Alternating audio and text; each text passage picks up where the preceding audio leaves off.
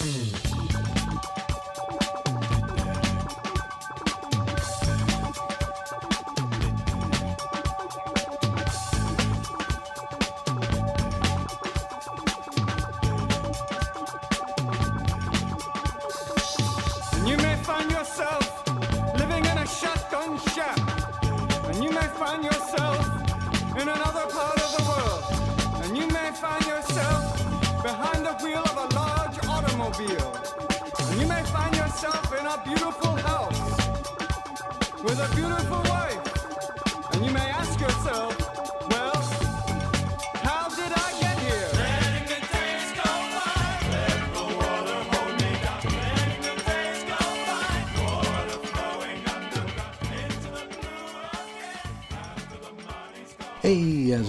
Everybody? This is Chris. Welcome to episode 310 of X Labs, where, uh, before we get into it, um, just a little bit of a real talk from me here. Not that it's not that it's solicited or anything, but um, I do want to preface here by saying that the stories we're going to be discussing today are both uh, they're both good. They're both fun stories. So I don't want uh, anything I say right now to feel like an indictment on the story quality here. Um, but just a, a little personal aside here, I'm just having a uh, a tough time of um, well, I'd say of doing the show, but it's really of doing anything of late. Um, it might sound silly, it might sound a little precious, but uh, even you know we're almost a month removed from uh, losing our our dog, and it, it just hasn't gotten better, you know. Um, and I and I can appreciate that there you know there are much bigger worries out there for many many people,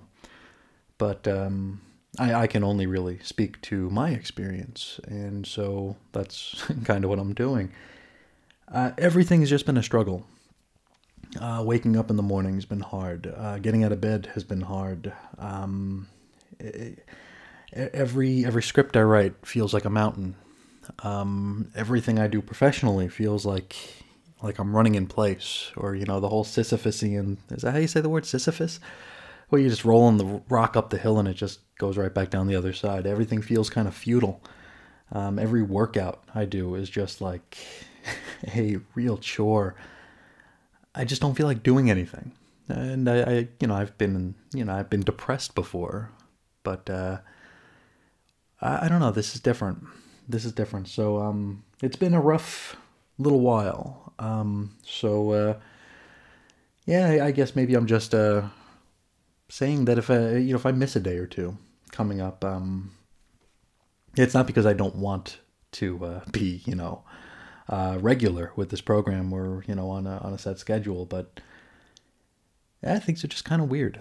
I'm just not feeling my uh, my best self. I'm just not feeling. Things just don't feel right, you know. But you know, with all that aside, how about we get to uh, the reason we've gathered here today, and uh, that is to hop on to Marvel Unlimited to uh, take a look at uh, some of our Infinity comics, and I think the next next few episodes we might spend in the Infinity realm. Uh, because we did fall, uh, I think, three or four, maybe even five issues behind. I think we're up to like issue 22 of X Men Unlimited right now, and right now we're just covering number 17. So we've got uh, we've got a few days to catch up on, or a few, I guess, few chapters to catch up on. But uh, I think that's ample pre-ramble. Let's uh, just hop right in here. This is uh, we're gonna start with X Men Unlimited number 17 which uh, appeared in January 2022. Story's called Paradise Lost, Chapter 5. It's a 100 powers, and not one of them can make me a chicken parm sub. And, uh, hmm, something about the word parm kind of grosses me out. Like Parmesan's fine, but parm just sounds kind of gross. And, and, I mean, it takes just about as much effort to say parm as it does Parmesan. I don't know. Uh, written by Fabian Nicieza with art by Matthew Horak. Letters, VC's Joe Sabino, edits Amaro, Bisa, White, Cebulski. This one appeared on the application on January the 10th of 2022. And we open with our uh, humorous catch-up material, I guess. Uh, this time delivered by Primus because, well, you see, Mr. Deadpool is uh, otherwise engaged at the moment.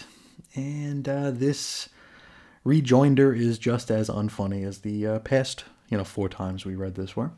So we will flick our finger across the screen a time or three to skip right to our story.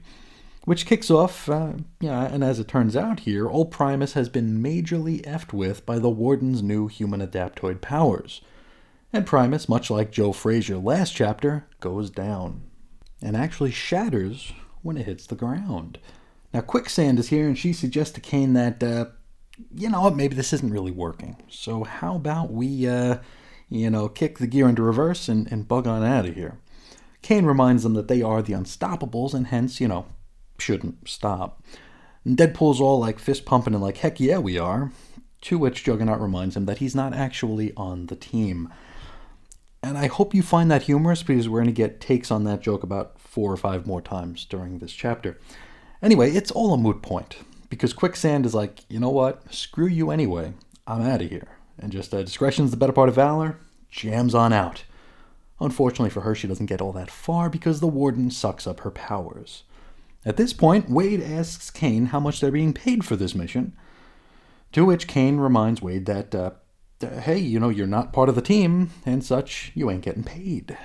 Then, you know, we keep beating the horse here because uh, we get some math humor to follow.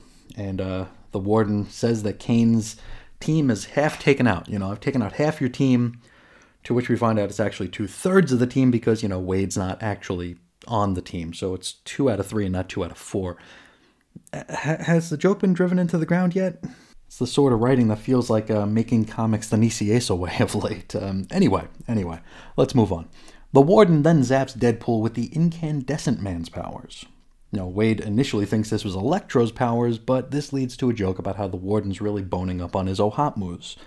Now, the incandescent man, by the way, only ever appeared once, and that was in Marvel Team Up number 149, January 1985 cover date, which is a book we'll eventually be covering should the Essential X-Lap series actually make it that far, because that's the issue where Spider-Man teams up with Cannonball. Anyway, Wade's burnt to a crisp. Cain wants some answers. He asks the warden why he's trying to become a superhuman if his ultimate goal is wiping out all superhumans. To which our baddie drops a line about having to, you know, saving a village by burning it to the ground. Which, until right now, is a saying I've never heard before, but it actually is a famous quote. Well, it's a paraphrase of a famous quote. Uh, the line is actually, quote, It became necessary to destroy the town to save it. And uh, this is Associated Press reporter Peter Arnett delivered this quote, which was given to him by a, quote, unidentified American officer. And he dropped this line in the Danville Register on February 8, 1968, when reporting on the obliteration of Ben Tre during the Vietnam War. Now, this is a quote like, uh, well, most famous quotes. It's been misused, misquoted, including in this very panel, and uh, often misattributed. And I'm sure there's probably a corner of the internet that believes Albert Einstein said it. Uh, yeah, I'm pretty sure. I- I'm. There probably isn't a single quote ever uttered that somebody hasn't already attributed to Einstein, especially on the internet. Everybody likes to quote Einstein, and uh, you know it's only like one out of every 15 quotes is actually Einstein's. Anyway, now the warden then sicks his men on our heroes, and uh, well, we get back to our Infinity Comics scrolling gimmick here. Over the course of seven or so finger flicks, Deadpool dismembers a bunch of the baddies while saying, Time to make the donuts, which, as we all know, is another famous Einstein quote. Then we get philosophical.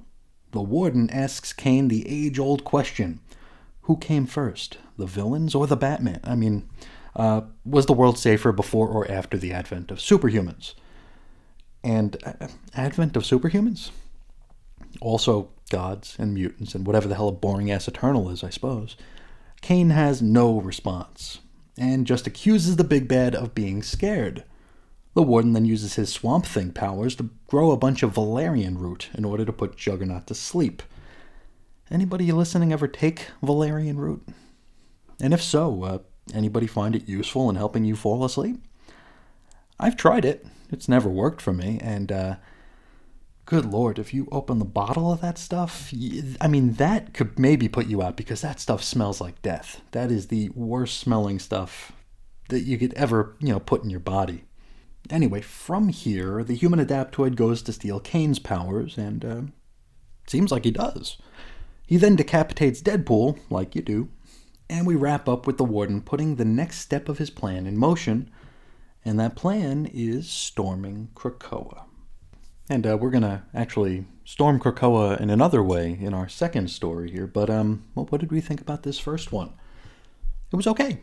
It was okay. Um, I'm glad that uh, Arnim Zola wasn't in it because I don't think, as annoying as it was for me to keep repeating the fact that uh, Nicieza kept repeating the word Nazi, you know, that it was more annoying to actually read Nicieza's writing than it was to actually repeat it over and over again. I'm sure neither made for a very uh, entertaining experience, but uh, we didn't have that here, which is a good thing.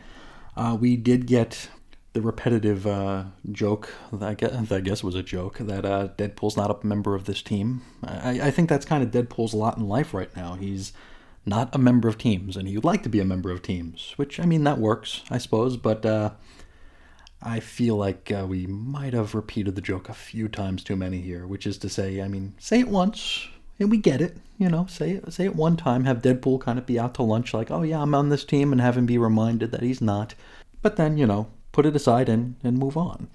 Um, everything else in the story, I feel like it, it worked really well. We're really ramping up the threat of the warden here. We're, uh, you know, amping up his powers and we're seeing our protagonists in uh, quite the compromised position. So, really liked this one. I thought it worked a lot better than you know many of the chapters of this to this point. I still feel like we're a little bit bloated. Like this story could have happened maybe two chapters ago, but I suppose we needed all that Arnim Zola stuff in there because. Uh, well, virtue doesn't signal itself, does it? So um, I think that's about all I have to say. The art here is still very, very good, um, and um, for the most part, having a good time with it. Next up, we are taking a break from the life of Wolverine here to take a look at a uh, very recent uh, Infinity comic. This is Spider-Bot number 10, which, I mean, that's a strange one in it. I didn't even know there was a Spider-Bot series. I didn't know there was a Spider-Bot. I don't know where where this critter came from. Um, and uh, we're not going to know a whole lot more about Spider-Bot after reading this. This is mostly a uh, believe it or not, a Wolverine story. Anyway, February 2022 is uh, the, I guess, cover date of this one. Story is called Life's a Krakoan Beach, written by Jordan Blum with art by Alberto Albuquerque, colors Dono Sanchez Almara, letters VC's Clayton Cowles, edits Groneman Lewis Cebulski on app on February the 11th of 2022. Now we open on Krakoa with Forge calling Wolverine over to the VidCom where he's getting a very urgent call from Spider-Man. Now Logan, he does that thing where he's like trying to say like, "Hey, tell him I'm not in." You know, we I think we've all done that, right? But the VidCom, as the name might suggest, is a video communication gimmick. So Spidey sees him standing right there. He's like, "Hey, I'm looking at you. You see me, I see you." And so Wolverine mutters that today is supposed to be his day off. And, uh, well, Spidey doesn't even listen to that. He just goes right into rambling about a favor that he needs done. Just then, Cyclops wanders in to ask Wolverine for a hand with something. And Logan jumps at the opportunity, as uh, whatever it is, it'll likely be far less annoying than being in the Spider Man business. Now, Scott informs him of a security breach, and, uh, well, it looks like it's Black Tom's day off too, so Wolverine's tracking seals are going to be needed. And Logan's all, hey, that works, you got it. I'll deal with this, you deal with Spider Man. And so we follow our hero on the trail of whatever this security breach is. And I mean, it's probably no surprise as to what this security breach will wind up being, but we'll get there. Now, the first stop for our man is Beast's lab, where Hank reports that whatever the interloper is, uh, it took him by surprise and also swiped his Omni battery. Next stop, the Green Lagoon, where we find out that the intruder stole a bunch of drink umbrellas. And Blob also tells Logan that Spider Man called his cell phone trying to get a hold of him, which. Spider Man has Blob on speed dial? Okay. Uh, next stop, Hellfire Bay, where Storm tells Wolverine that the baddie stole her 1 billion thread count Shi'ar bed sheets. And I tell you, I think in this one panel, we've got Storm in Hellfire Bay more than her entire run with the Marauders, so uh, points for that. Then we go to Sunset Cliffs, where Cannonball tells him that Spidey's been blowing up his Twitter feed trying to find him. Current day, everybody, isn't it great? Uh, Wolverine ain't listening to Sam, though, as he's still tracking whatever it is that he's tracking. And like I said, this isn't going to be some huge surprise, right? The book is literally called Spider-Bot. From here, Wolverine slides down a cliffside, talking about how he's such a busy dude and how he keeps joining teams. He never says no, and so he never has time for himself. And he name drops the Avengers, Alpha Flight, the new Fantastic Four, and the Secret Defenders. Then he finally finds our intruder, and, uh, well, it, it's Spiderbot. Of course it's Spiderbot. Now, the bot is on the beach relaxing with all the loot it had stolen. Wolverine goes to apprehend the little critter before the bot begs off that, you know, please let me stay for just a little bit. Because you see, Spider Man is very, very, very, very annoying. And so the bot, while, while the bot does love Pete, well, he still needs some time away from him as well just to keep, keep sane. Just then, Magik pops in from Limbo to tell Logan that Spider Man just called her Limbo phone about the missing robot and Wolverine tells her to tell him that he's uh, he's busy enjoying his day off with a pal. And so we close out with Wolverine and Spider-Bot watching the sunset. And before we uh, get into our analysis, if we can call it that, for this one, I want to thank uh, Evan Bevins for letting me know that this was a this was even a thing. Um, I've often asked, like, if anybody knows anything that's coming out that is relevant to, you know, our purview here, please let me know. And uh, Evan let us know that that this one did in fact take place on Krakoa. So, thank you, Evan, for uh, bringing this one to my attention and introducing me to uh, a pretty fun story. Um, you know, not much to the story, but it, it was fun, and uh, I feel like it had heart and you know we've we've talked about this when we were doing uh, the Jeff series when Jeff was still when before he went on his hiatus. We were covering Jeff every week. Uh, that if Marvel was smart, they would uh, take these Infinity stories with these mascots and side characters, and maybe put them together in a little little bundle. You know, I feel like these stories have a lot more heart to them than a lot of the you know LOL random kitty fare or the pseudo kitty fair that they put out. Like I remember they put out like a Pet Avengers series. It's like I can only speak for myself, but who wants that? Like who wants Lockjaw and the Pet Avengers? I just think that sounds so dumb. Whereas if you were to take and bundle, you know, Jeff the Land Shark, the Pizza Dog, Spiderbot, I think you'd have a much more inviting, um, you know, anthology or whatever collection of stories there. And I'd also like to give this Spiderbot story some credit for uh, actually, you know, acknowledging continuity. it seems like uh, Jordan Blum actually reads the X books, which I'm sure half of our X writers don't actually read all the X books. So uh, good on them there. Ultimately, as for you know analyzing the story, there isn't a whole lot to analyze here. It's a, it's a one-off comedy story, it, and it was good. It was good. It was actually kind of humorous. It didn't overstay its welcome. It didn't. Uh, it didn't insist upon the jokes. It was just you know funny stuff. I mean, I probably could have done without Wolverine name dropping all of the teams that he's on because that just feels like an LOL '90s comics. Am I right? Sort of a comment. But you know, in the context of the story, it was fine. The art was also nice. It was just a. It was a fun time. It was a nice uh, palate cleanse and. Uh, because you know I was getting ready to do the next chapter of Life of Wolverine, which it's not a bad story, but it's a story we've already read many, many times and many, many contradictory times. So that's one that I, I don't I don't really dread reading it. I dread trying to come up with stuff to say about it. It's like, oh well, it's Origin. Only the first few pages of it. Uh, what do we say about the first few pages of Origin? But who knows? Fingers crossed that in uh, you know the subsequent issues or subsequent chapters of uh, Life of Wolverine, we'll get a little bit more to uh, dig our teeth into. But I think that's all I got to say about our Infinity Comics for today. Uh, how about we hop into the mailbag here? We got a couple of letters. We're going to start with one from Andrew Franklin talking about the trial of Magneto, number five. He says, Are you telling me that the story that's supposed to be redeeming Wanda, for whatever dumb reason, is based around her conspiring to frame someone for her death? And we're supposed to be okay with that? I'm at a loss for words when faced with the terrible morality of, of our supposed heroes. Actually, no, I have many harsh words, but for the sake of decorum, I will keep them to myself. And yeah, yeah, you know, um, I think when I talked about that issue, I think I kind of missed the forest for the trees in that if we were to boil the story down, it doesn't paint anybody in a good light, does it? Eh, but like when we look at the ultimate goal here, it's like okay, well this you know this works for narrative reasons, you know, nobody knows that about the conspiracy, nobody knows about the cahoots, so everybody but Wanda and Magneto, they, they think that this is just, you know, altruism and that justice was served. But we readers have a, you know, more, you know, fuller picture of what actually happened here. So uh, while Wanda might be fixed in the eyes of Krakoa, in the eyes of the readership, it's a little bit more complicated than that, isn't it?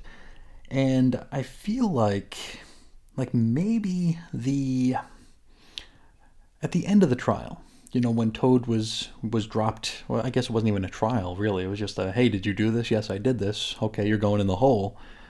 I guess that's a trial, kinda, kinda. But once it was done, uh, Wanda's like, well, no, we you know we need to get him out. We need to, you know, he shouldn't be suffering. I'm okay. Everything's cool. And uh, Magneto is the one who tells her that you know we do have laws here that need to be obliged. So maybe when this was all set up, Wanda didn't realize what was going to happen here. She knows some things about Krakoa, but maybe she doesn't know the full scope of Krakoan capital punishment. Where Magneto, uh, he's always been morally dubious. Um, I mean, he can go either way. So, him being okay with the toad going to the pit, that I can deal with. I, I'm I'm guessing that Wanda just uh, wasn't aware of, um, you know, you, you do A to get through B to get to C, and I don't think she realized what all the steps would entail you know, wheels within wheels within wheels. Uh, Wanda had her goal, but didn't realize that uh, there'd be a price to it, or exactly what the price would be. And again, I have absolutely no insider knowledge here, and uh, I'm probably thinking harder about this than Marvel editorial did. But uh, I, I, mean, uh, it's Marvel, right? We're always about a month, maybe two months away from the next time we try to redeem the Scarlet Witch, and of course, we're only a few months away from the next time the X Men are going to cross paths with the Avengers. So we'll see.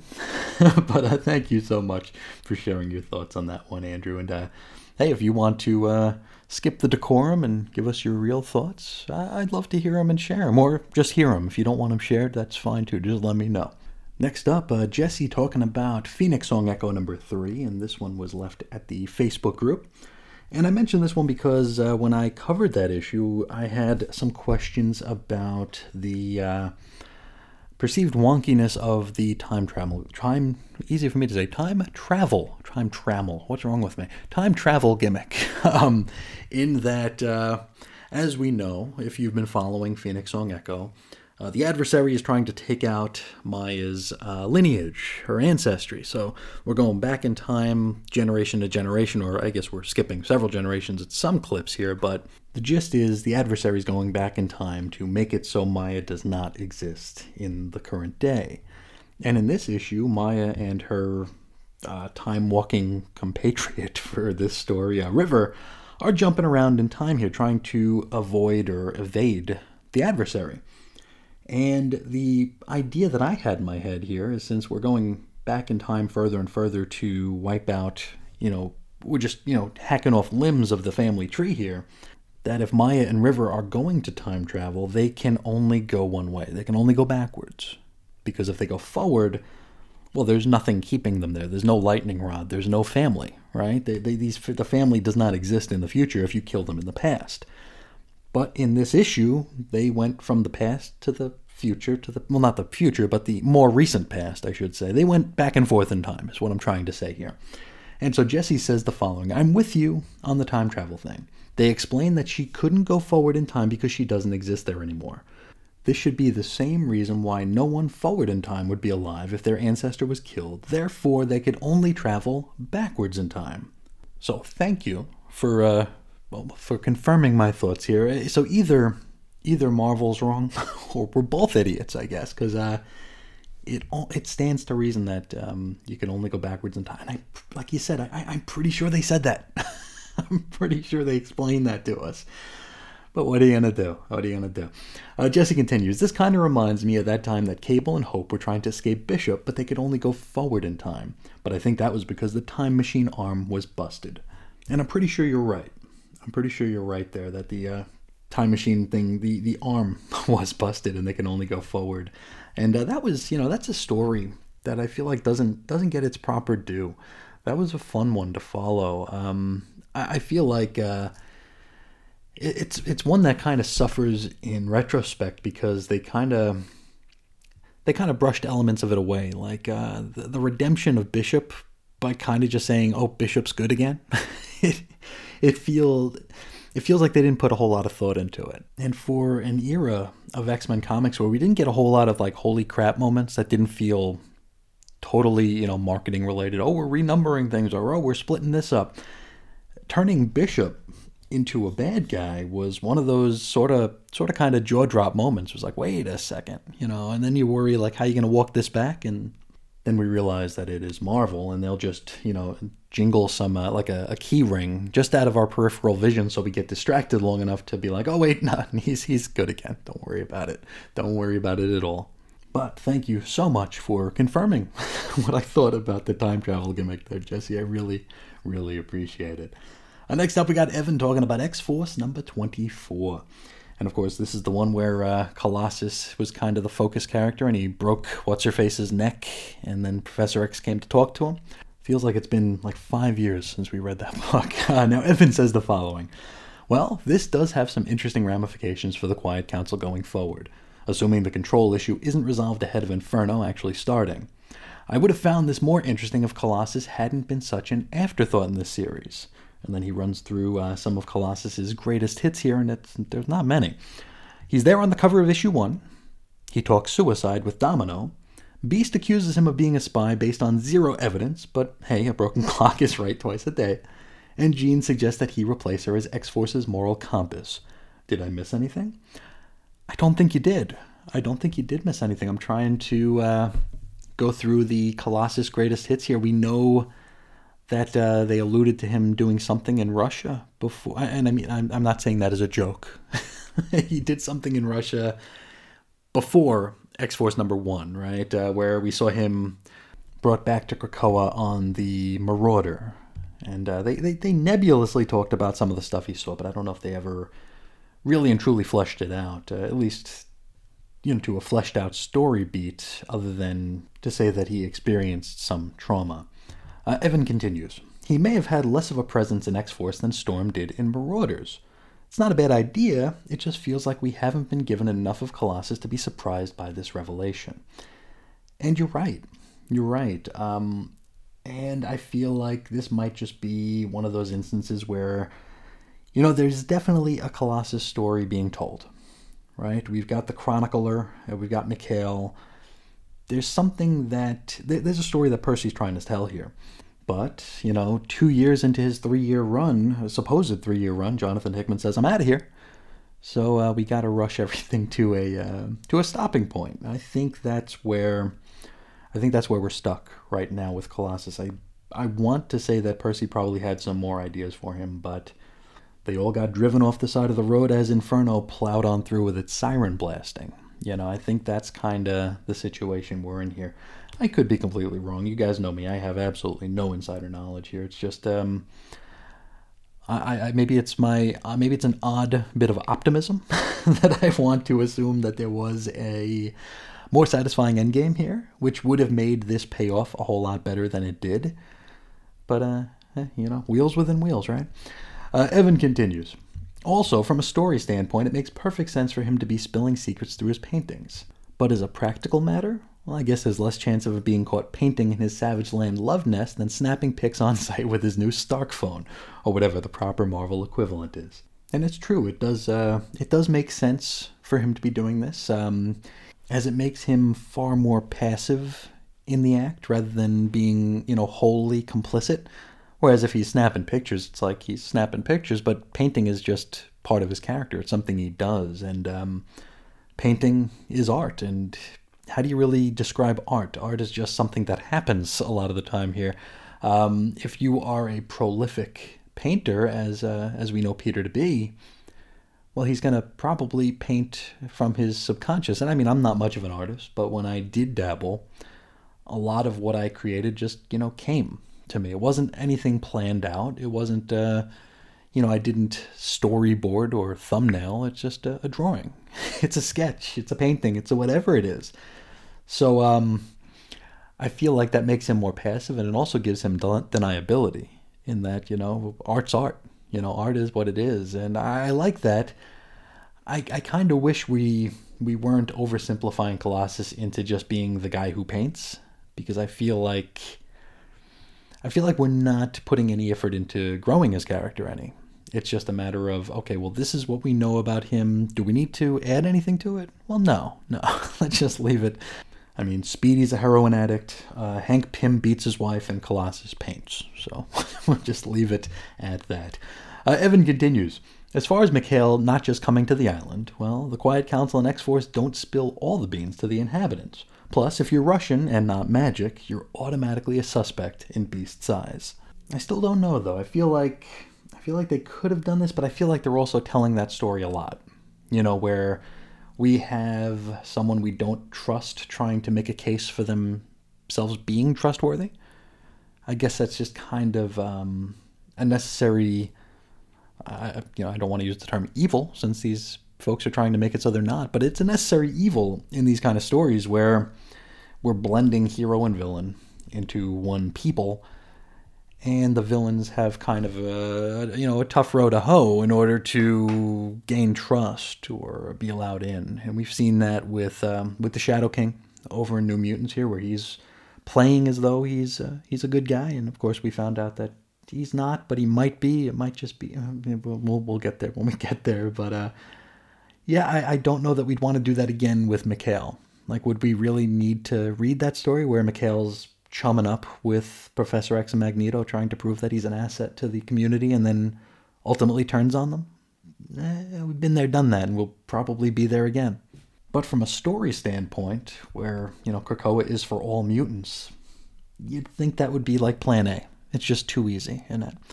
But uh, I guess we will find out uh, when X Force resumes next season, and uh, when I finally finish with Inferno, when ever DCBS decides to uh, ship and deliver my next shipment.